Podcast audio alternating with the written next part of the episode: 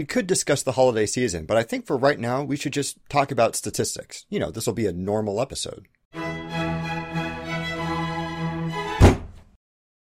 Humans are, unfortunately, pretty good at seeing whatever it is that they want to see in a set of data regardless of what that information actually says. The observer expectancy bias is something that we've all experienced at one time or another, a sort of wishful interpretation of evidence. Whether it's convincing ourselves that the gas gauge isn't quite at empty yet, or that the person that we're dating isn't flawed in any way, it's incredible how far we can bend our perceptions to suit whatever we want to be true. One of the reasons that science is so good at discovering facts about the universe is that rather than depending on that highly variable human intuition to determine if a certain trend in data is significant or not, scientists use math instead, which is less prone to wishful thinking. Generally speaking, to be taken seriously, scientists have to demonstrate that the patterns that they see in their results pass a certain threshold of probability that it would be really, really weird to see these numbers if that pattern didn't exist. That threshold varies by field, but it's more or less the same thing for all of them.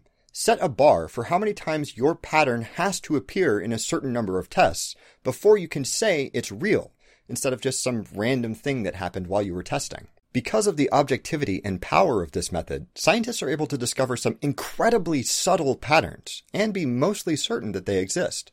This is how we know about stuff like dark energy, despite the fact that it's incredibly hard to measure. However, this sensitivity to patterns can be a bit of a problem in certain contexts, when we're trying to translate scientific results into behaviors and policies. Let's say that we're medical researchers. We've done a proper double blind study, we've crunched the numbers, and we are 99.999% certain that the new drug that we've developed lowers blood pressure. Here's a graph of what that math might look like. On the right hand side, we have a group of people who didn't get our drug and got a placebo instead. There are a few who have higher blood pressure and a few who have lower blood pressure, but most of them are clustered around this central value here. On the left hand side are people who took the drug. Their distribution has moved further down the scale, meaning that, generally speaking, they have lower blood pressure. Some are lower than others, but there is a statistically significant shift in this curve. So, great. Obviously, we should start mass marketing this drug for people with high blood pressure. But you'll notice that I haven't labeled the x-axis yet. What if it looks like, say, this? There is still a statistically significant shift in this distribution, but it's not very big when you're talking about blood pressure, only one or two millimeters of mercury. That's not going to affect anybody's health appreciably. The effect of that drug, as I've described it, is statistically significant, but not clinically significant. It has a definite effect, but that effect isn't big enough to warrant changing our behaviors or policies. This idea of clinical significance is prevalent in medicine, but is applicable to all sorts of different things. For example, this 1978 paper has been widely cited as justification for the idea that men have better spatial reasoning than women, a factoid which has been used to justify everything from differences in enrollment rates in engineering programs to why dad should get to read the trail map. Here are some of the results from that paper. As you can see, the authors have done their due diligence to demonstrate that there is a statistically significant difference between these two groups. The smaller the p-value, the better, and some of these p-values are as small as 0.001 in a psych paper. Show-offs. But take a look at this column, the standard deviations. In every single one of these tests, the differences between the mean values was smaller than the standard deviation within each distribution. To get a better idea of what this means, look at a graph of the results.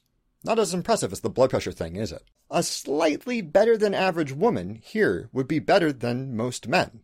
A slightly worse than average man here would be outperformed by most women. Statistically, yes, there is a pattern in this data that shows that there's some difference, but it's not really uh, only one in five mechanical engineers is a woman, or a dad is just going to be naturally better at reading the trail map sort of difference. Here's another paper with another graph of two statistically different groups introverts and extroverts. The math shows that there's definitely a difference, but that difference is very small compared to the range of behaviors exhibited by each group. Both groups more or less partake in the whole range of introverted to extroverted behavior some of the time, preferring stuff near the middle and tailing off at the extremes. The differences only really appear in the frequency of moderate activities, like an extrovert will smile at a stranger a little bit more often than an introvert will.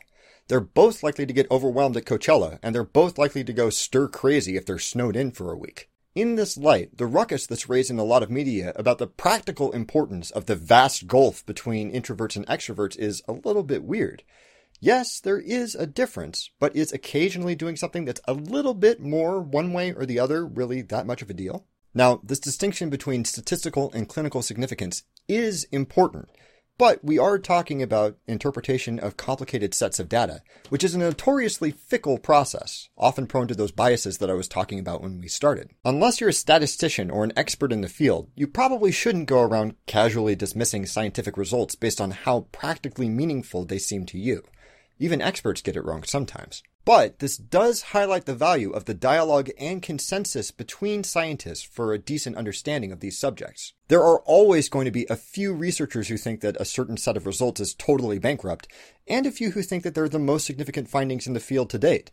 But the majority of opinion will probably congregate around something that's close to the truth.